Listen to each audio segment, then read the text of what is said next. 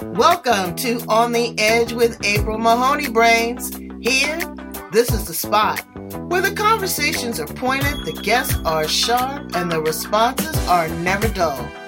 Did you bring your thinking caps? Because it's time to put them on. Because the conversation starts now.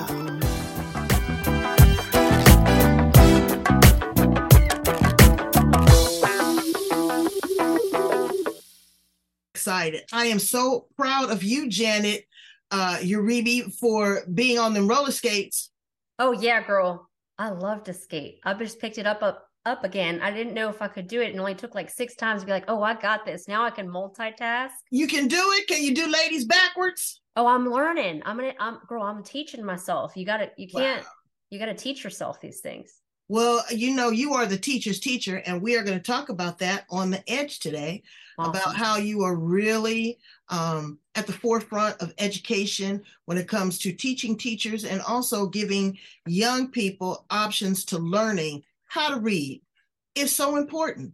Now you've got all this artificial intelligence and you've got all of this, uh, you know, where you don't have to write anything, you don't have to do anything, but you still have to speak. You have to know what you're talking about. So learning is very important. Absolutely. And I'm so excited to have you here. I'm looking for my postcard so I can tell the brains where they are. They are on the edge with April Mahoney and Janet Uribe. Awesome. Welcome. I I'm love so it. Glad to have you here. I'm excited. I've been waiting for this because I want to talk about what's going on in the world of education. I'm concerned. My father told me once upon a time, he said, Baby, they're going to send you to school to be ignorant. Wow. And now they don't want to uh, teach about other cultures. They don't want to teach about sexuality. They don't, they want to alter history. It's just a lot going on in that space. So we're going to get a full circle uh, perspective from you and some things that we can do as parents and individuals to support you in your efforts. Welcome to On the Edge. Thank you so much for having me. I'm so thankful. Yeah, I'm grateful to have you. So tell us a little bit about you and uh, how you show up in the world, Janet. Sure. So I am a teacher by profession, technically, but I'm also an intuitive teacher. So I have this unique ability to be in the space of a child and kind of within a few minutes know a lot about what's going on, both emotionally, psychologically, academically, and how it all ties together.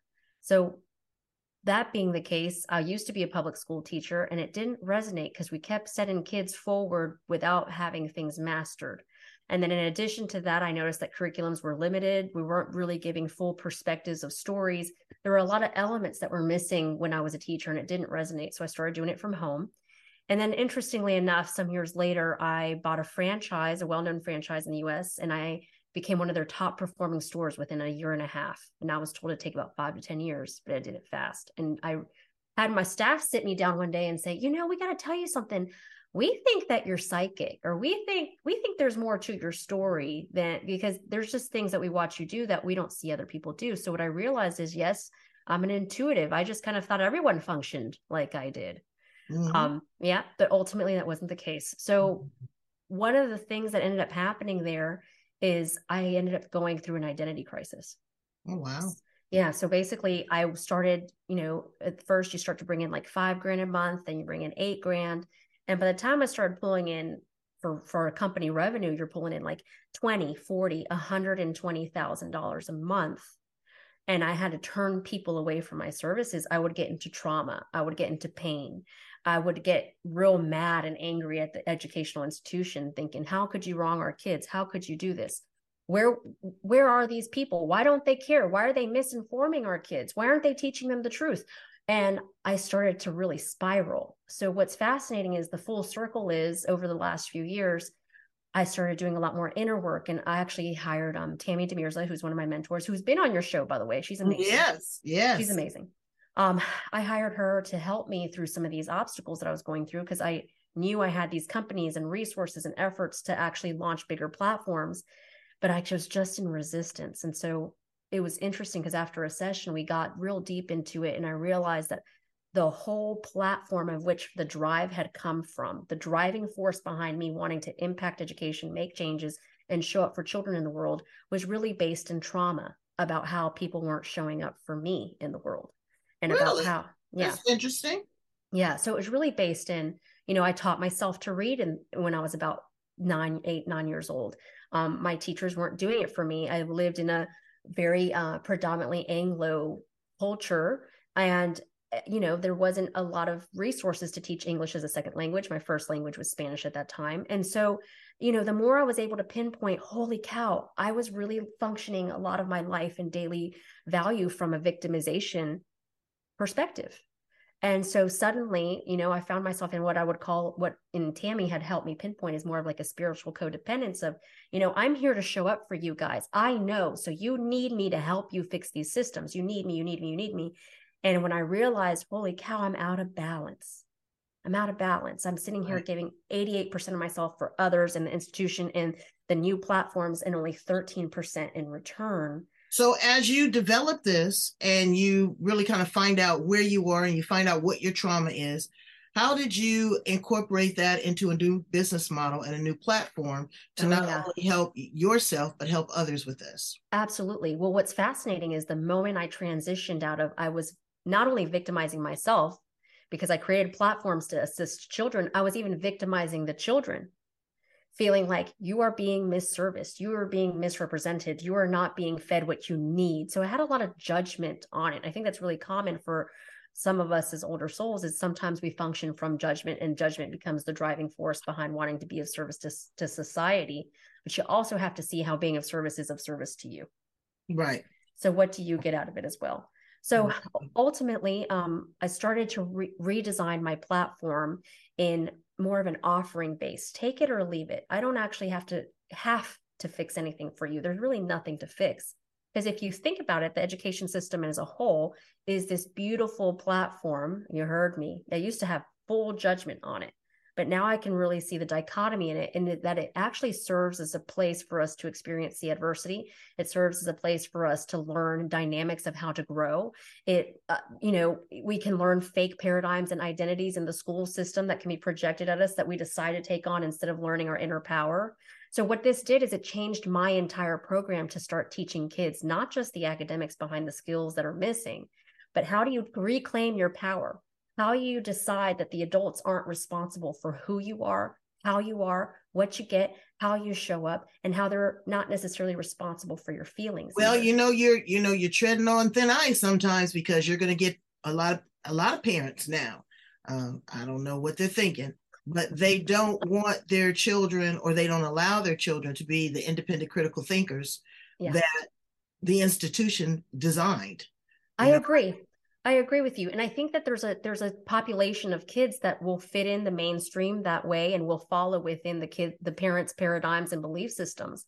But I noticed that, you know, with this whole movement of personal development and a lot more adults doing their own work as well and finding their own inner power, that that's really more the demographic that I'm starting to get more of is adults who say, listen, my kid is resistant. They are difficult. They are resi- they are you know rebellious. They cause problems. They're kicked out of the classroom. They don't want to be here. They're questioning everything we say. So part of my dynamic that i include in my program is parental coaching as well. And we start to really question and go deep into well why do we have this need for your child to behave be or act or show up a certain way and you know, a lot so I can I can have control. Hell, that's exactly why. Girl, you know, listen, but, you said but, it. And okay, and I hear what you're saying. Uh-huh. This uh, I had another guest on my show that uh, was really talking about gentle parenting. Mm-hmm. I don't rule with an iron fist, but there are expectations because mm. these are pitfalls that I want and bullets that I want my child, my grandchild, my nieces and nephews not to fall into. Oh, I, uh-huh. a lot of times they, you know, children are rambunctious, they're rebellious. And I say this with love is because they don't know. You don't know what you don't know. You're yeah. going to tell me that something is okay and it's something good to do, and I want to do it no matter what. And then you end up in a world of trouble. So there has to be a duality there. And I understand that the, mm-hmm. the parenting, but I think also children want discipline. Oh, well, I uh, think you know and i beyond discipline i just call it like consequences right? Because i think there's punishment there's discipline there's teaching kids the dichotomy of yes i want you to be this person. I want you to question. I want you to be a free thinker. I want you to be a critical thinker a logical reasoner. There's many components to it. And at the same time the parent has this obligation if they choose to, to do it if they choose to take in this obligation. And there's no judgment for that that that parent that does or does not to actually hold a boundary to their child as well because ultimately you do have to prepare them for this society that we're about to walk into right so i know a lot of parents that gentle parent i'll be honest that's not how i parent i parent more pragmatically kind of teaching my kids what they can expect from the current society that they live in. Because who knows, maybe in 2000 years, we are a more peaceful society if we make it that far, right? like, right. Uh, right. Maybe, maybe that's a thing. But right now, present day, I do parent by honoring, basically showing up and telling my kids, listen, I know you have feelings and you're entitled to feelings. You're entitled to emotions. You're entitled to lots of things within you that make you who you are. However, at the end of the day, I have to tell you what my boundary is, and I have to tell you what my expectation is, and I have to tell you how I will support you in meeting this for for our for our collaborative family, and how I will also honor your boundaries and I will also honor your perspectives. But we're going to challenge each other, and I think that's the piece that we start to forget as parents is the the kids the kids themselves came in to be part of our biggest curriculum. So, what is your kid themselves? What are they showing you about you? And a big theme that I see regularly, and this is even in the educational system as well, is that we have a lot of conditions for kids. And you'll notice that there's a lot more kids coming into this world that have ADHD or autism, and they're not necessarily budging for the institution, but the institution isn't meeting them halfway either to help create those well, emotional they, they don't systems. know and covid didn't yeah. help no exactly my, my niece works with uh with special needs children and she said just you know it set them back a year and a half yeah it was yeah. very intense, and parents don't know how to cope. These challenges are, I hate to put things in boxes, but it, they're considered mental health challenges. And we are still not having the correct conversation because we don't know what we don't know. No, you I agree. Always find children that were always, you know, busy, that were anxious, that were, you know, disruptive. But there's a lot of reasons for that. That's like my daughter in school. The teacher would say, Well, I think Chanel, needs to be tested for XYZ. And I said, Well, explain to me why. And they said, Well, you know, when it comes reading time, you know, she gets up and she's, you know, she's walking around, she's kind of distracted, she's looking at the goldfish, she's doing this, she's doing that. Well, it wasn't because she had a special needs problem, it's because she damn couldn't read. Yeah. yeah. And I'm, I'm putting her in a private school. You don't know what you don't know. My only child, and I'm saying, okay, well, what? I'm not seeing any behaviors that would warrant this. Long story short, she couldn't see the board, but she didn't know how to explain it because she was new to this educational system. And then she could not read as fast as the other children. Well, I put her in a special learning school, cost me a whole lot of money, but they caught her up within six months. So, parents, what you have to do is you have to do your investigative work too. Mm-hmm. Administrators and teachers are great, but they see your child maybe six, eight hours a day you live with your child 24 7 yeah. observe certain things take certain notes ask certain questions uh, you know because you don't know as a parent either and it's a struggle that your child keeps getting these notes and the teacher keeps saying this well you know in some of these classrooms here in california there's 25 26 27 mm-hmm. kids to a class one teacher yeah a teacher is pouring her resources back into the classroom by buying supplies there is no extra money for extracurricular programs such as yours to help them elevate their teaching ability to the next level. What do you say to that teacher that's struggling right now? Well, truthfully, friend, a lot of this, if you look at your struggles in general, like let's not even make it about the classroom, right? Because the universe has this, or God has this way of basically projecting to you who you are, where you are, and what you have going on. So the teachers themselves have their own emotional obstacles, their own psychological paradigms and limitations that they're struggling with. And somehow they find themselves in these dynamics with being outnumbered, yet also being responsible for a multitude of situations happening in their class everything from emotional regulation, behavioral issues, um, disabilities, having to make sure they honor the curriculum that's being requested of them from federal mandates, benchmark standards. So, really, it's out of balance. But here's what I'm going to say I can also look at it pragmatically and just tell you it's out of balance without being in hyper judgment of it. Because for the teacher that's struggling, there's actually great empowerment when they start to do their own work and find their own balance within their classroom. But even so, as a collective society, So, right. So, as a society, do we even there? Do we even value the need that it it would be it'd be beneficial? It may it may help for us to balance the classrooms with the number of students to teacher. So that being the case, friend, you know, when I can look back at my own struggles as a teacher too, and I would be easily triggered by a lot of these things in my classroom. If a child came in was showing me behavioral issues, I could also now today, being more intuitive, can see where that was my own projected difficulty being sent out and reflected back to me with that child. So today I know how that's actually some of my favorite kids' are behaviors. Um, well, I mean, again, you uh-huh. you are really uh, coming at it with a very different approach because a lot of people, not just teachers, um, say pump the brakes. Look, I've had enough. I'm tired. I didn't sign up to be the mass monitor. I didn't sign up to be, uh, you know, the bulletproof shield. Yep. Schools mm-hmm. are different now, and there's a lot of homeschool options. So tell me a little bit about your specific program and what you're doing in the world. Sure. In my specific program, so I have two programs currently happening. I have an in person program where I assess a child, I screen them. But when I'm looking at them, one of the things that I have to start with is their emotional regulation and behavior. So, one of the biggest things that I see for kids is that they come to me with this limited mindset of who they are, or perhaps even a skewed perception of who they are. Because I want you to think about this if a kid struggles, or, you know, they may be struggling, but they have an incredible capacity for intelligence they're here to be great creators, but we start to put them in this box that is the education system. And the education system wants you to sit down, it wants you to perform and create to their, you know, to their desires. And we're not looking at the capacity within the child. So this poor baby, in a way, is sent into an institution where they're constantly told you're not enough, you don't have the value. We can't build your confidence. We can't pinpoint how to fix this for you. We've got a hundred other things going on because we're trying to survive and thrive as teachers and, and administrators. So this child starts to actually fall into the system and what I call like a snowballed effect, where it actually starts to become a bigger issue, a bigger problem emotionally.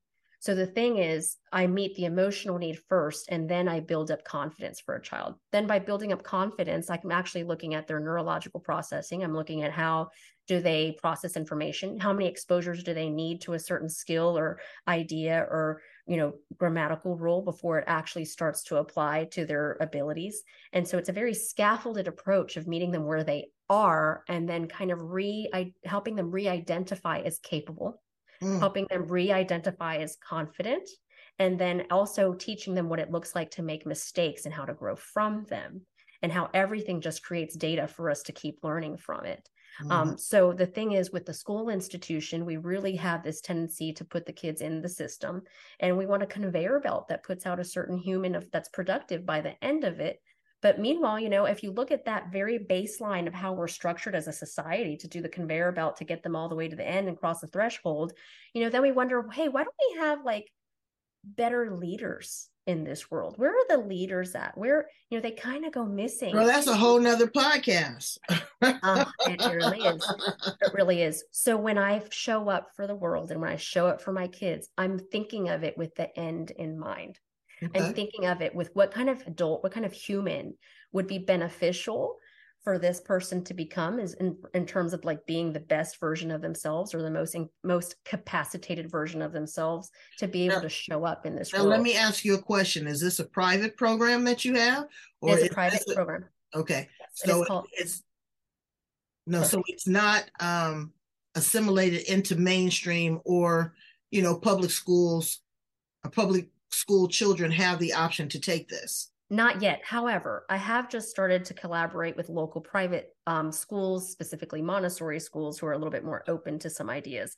But my goal is, you know, I have started these platforms and I've started selling these programs, and I've also been going into small schools, training teachers to understand how important it is for us to scaffold these skills in so that a kid can even feel capable to show up for themselves or another or for what's being asked of them in the classroom.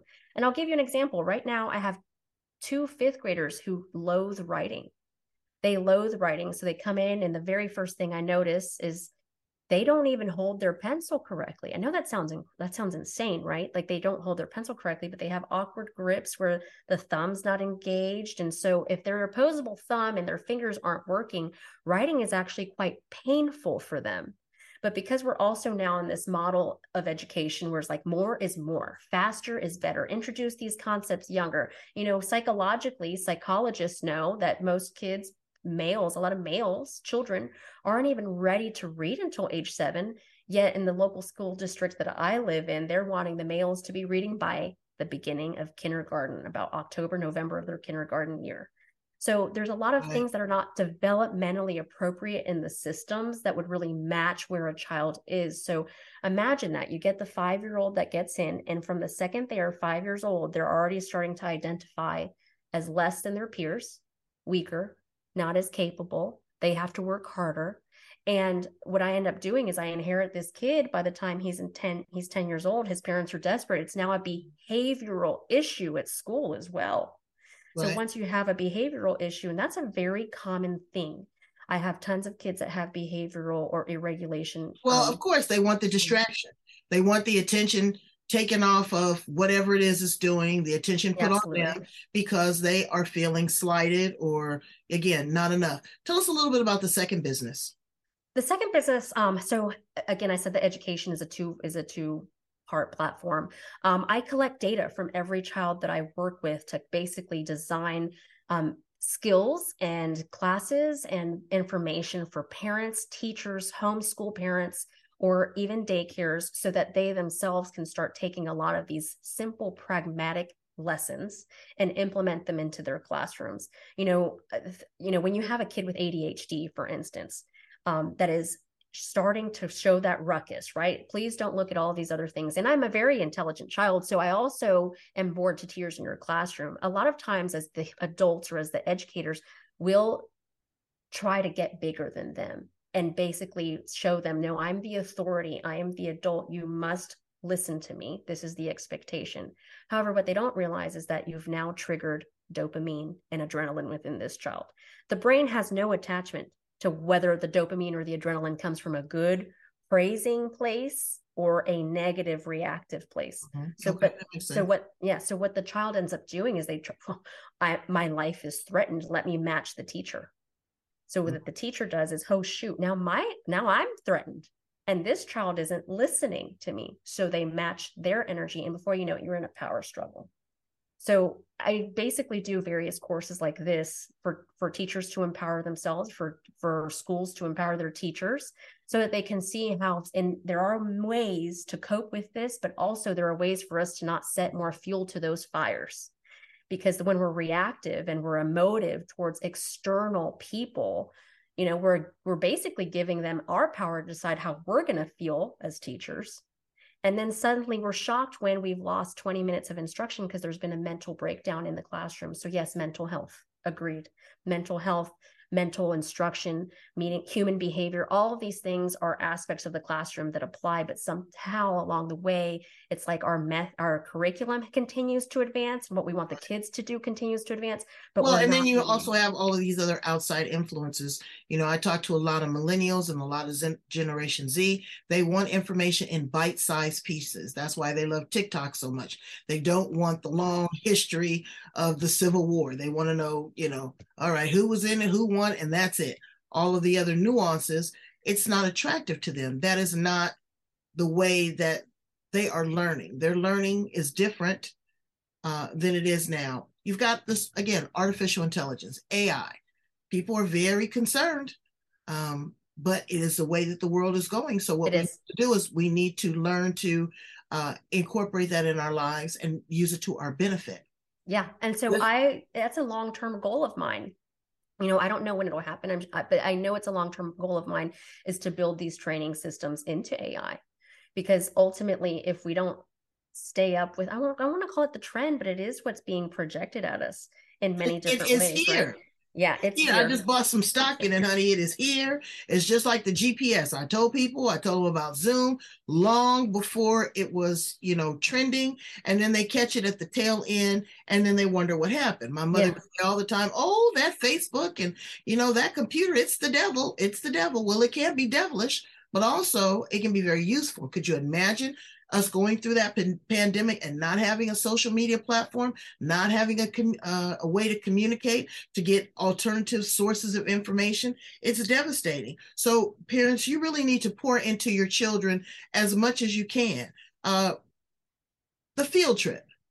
Was that was the best part of school and education for me because you were hands on. You were hands on with the Native Americans. You got to weave baskets with them. You got to go out and look at the bugs and the, and the trees and the birds and the bees.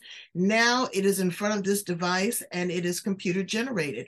How do we um, how do we blend the two? How do we make that oh, yeah. a, a good marriage? I agree. Well, I think we're in a transitional space, right? So I want you to think about this like just as food for thought you know, humans have been programmed for language for tens of thousands of years. We've been speaking language. We've also been writing language, right? Mm-hmm. Um, but if you think about it generationally, how many generations in your family lineage have actually been writing, right? Mm-hmm. Thought to paper.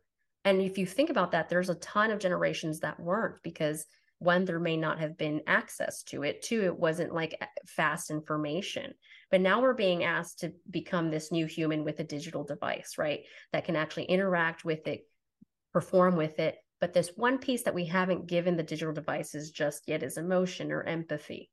So now think about that, right? What does it look like when we get into a classroom and we do have AI that is teaching the kids to read? There's one program here where I live called iStation that is supposed to teach the kids to read. However, it doesn't really track how they read. It doesn't track the emotional regulation that's coming forward when they're asked to sit down at the device. It doesn't look at the behavior. It doesn't look at the neurological components of the child that require them to actually um, be present at that moment. It's not speaking to their value system. So you know, in terms of AI coming forward, I think it's going to be a thing in the future. I really do. But there's a lot of components that would be beneficial for us as adults to start looking at with AI as well, in terms of what kind of emotion can we possibly replicate in AI. I don't know if I want them filling the fields. yeah. I want to be able to plug you. You know, I don't really like the interaction a lot right now. Again, it's something that is foreign to me.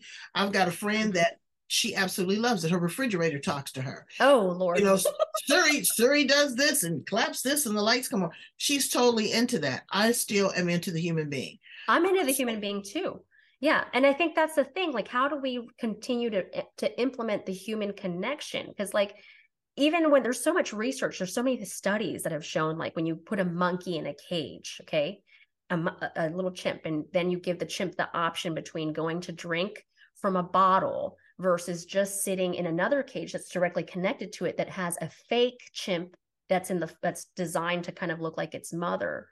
The monkey would actually rather go hungry in exchange for being spending time with the connection of another another mm. chimp right? Okay. so that being the case there are these human components that are necessary for us to have in connection in order to even thrive so, what is the balance, right? And how do we incorporate that, assuming AI is the future? And I think that AI has its place. It's a dichotomy, like you just said about social media.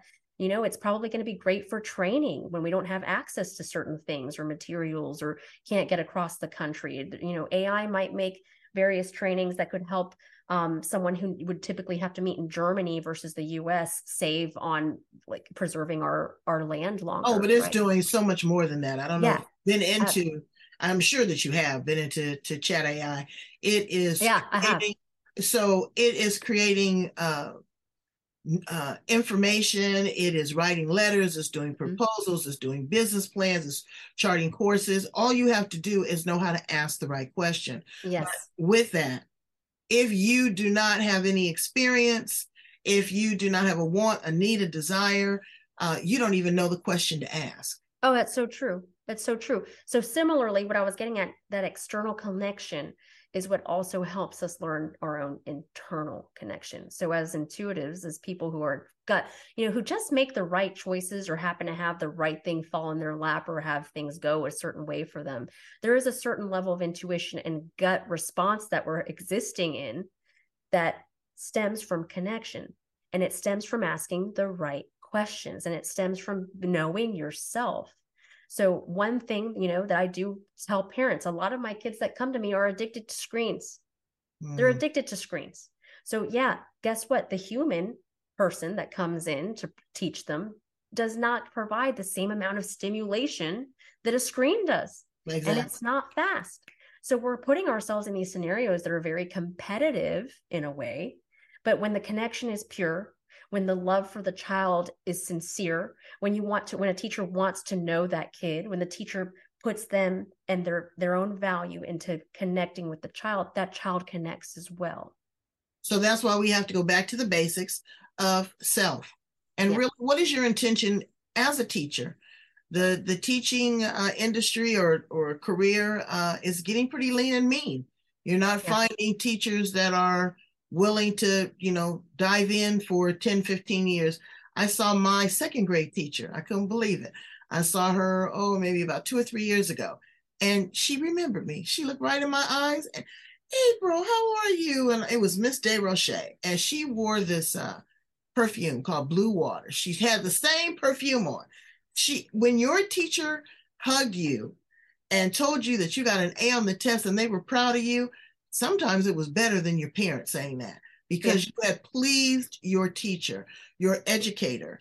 Um, who pours into you, Janet, outside of Tammy? Because I know she's a she's, she's great. Awesome. Who pours into you? Who keeps you sharp? Oh, friend. Well, I think that's the thing. Like one of the reasons I started doing this originally was for external validation. I knew I was really good at this. I knew I was. Mm-hmm. I saw it. I heard it all the time. I reflected it in my pay and what I could pull in in a short time frame.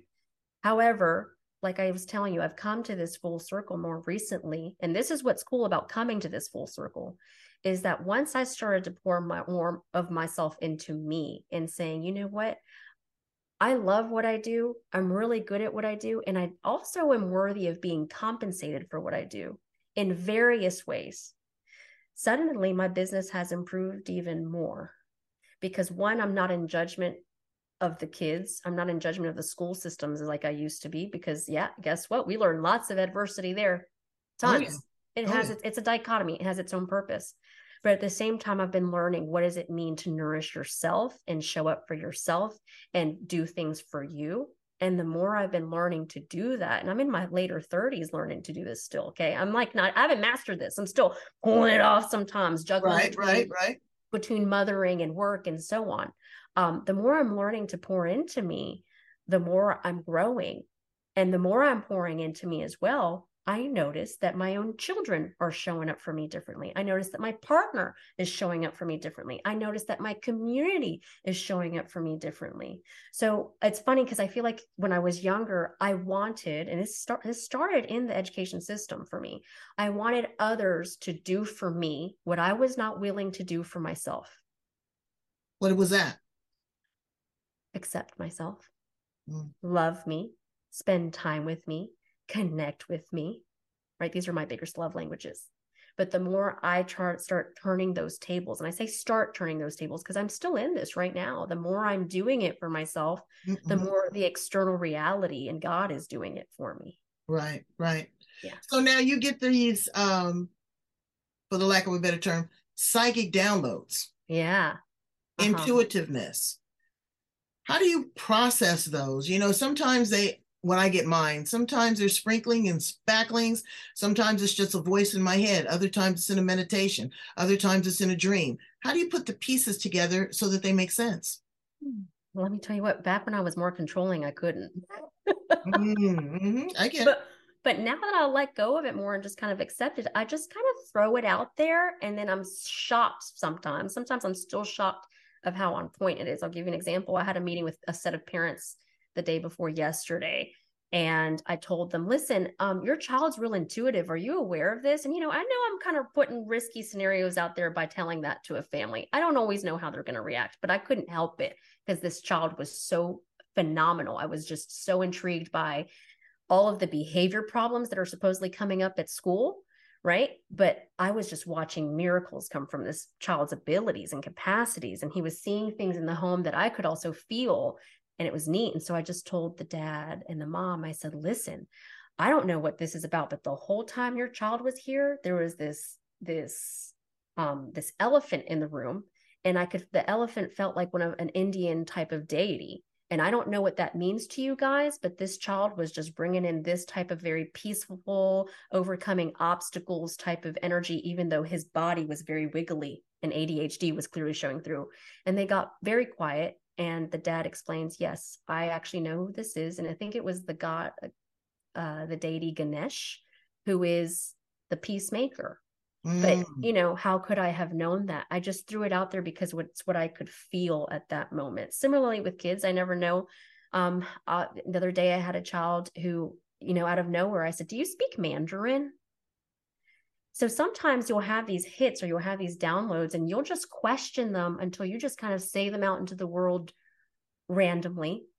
And yeah, I actually go to man- I actually go to Mandarin 3 times a week and I have since I was tiny.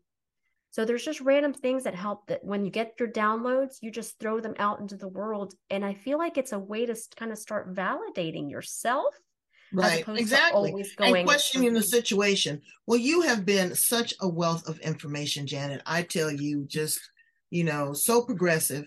And that's what we need. We need influencers impactors and game changers. The game is not the same brains. It, it really isn't. The players are different. The uh, rules of engagement are different the responsibility expectations are different mm-hmm. and that's what we have to adjust because it's a sign of the times. And thank you so much, Janet, for being here on the edge with me and my brains. Please tell them how to get in contact with you. I want them to work with you. I want them to go and do more insightful things. You know, sign up for your programs because you're really you're you're hitting the nail on the head. Oh, wonderful. Well, I have two ways you can get in touch with me. I have my platform that is specifically for for what I do for children, which is called readingskillscenter.com. And then also I recently started mentoring individuals across various fields, individuals who are struggling with hesitation and individuals who are looking to up their game as teachers or even homeschool parents and so on, individuals who are looking to change dynamics within their life and revive their life.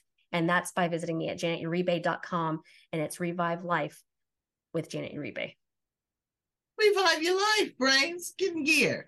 These little people are going to teach you something. So, you know, and they're going to be responsible for us. So we want to make a vested interest in understanding. Maybe not changing, you know, they are who they are, not manipulating, not controlling, but allowing them to have uh, the bandwidth to be who they are. Let them be curious, let them ask the questions, and let's work with them to find the answers. Thank you so much, Janet. You are the best. You are the roller skating queen. Thank you for that as well. Uh, Brains, I want you to go in, love, like, share, and subscribe. So important. Really? That's how we're going to keep the numbers up. That's how we're going to keep the guests interesting. Uh, and again, longevity. We've been on this uh, on this journey almost 20 years on this podcast. Yes, yes. So go in, love, like, share, and subscribe right here on the edge. Thank you, Janet. Thank you, April. All right. Bye, brains.